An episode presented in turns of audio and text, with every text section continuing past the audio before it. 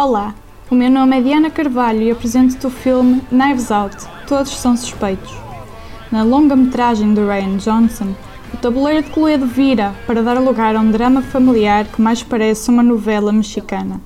A palavra-chave é mistério, e dramatismos e histórias paralelas à parte, o objetivo é mesmo descobrir o verdadeiro culpado pela morte de Harlan Thrombey. O ator Daniel Craig entra em ação como detetive Benoit Blanc para descobrir o assassino por entre uma teia de desconfianças e reviravoltas.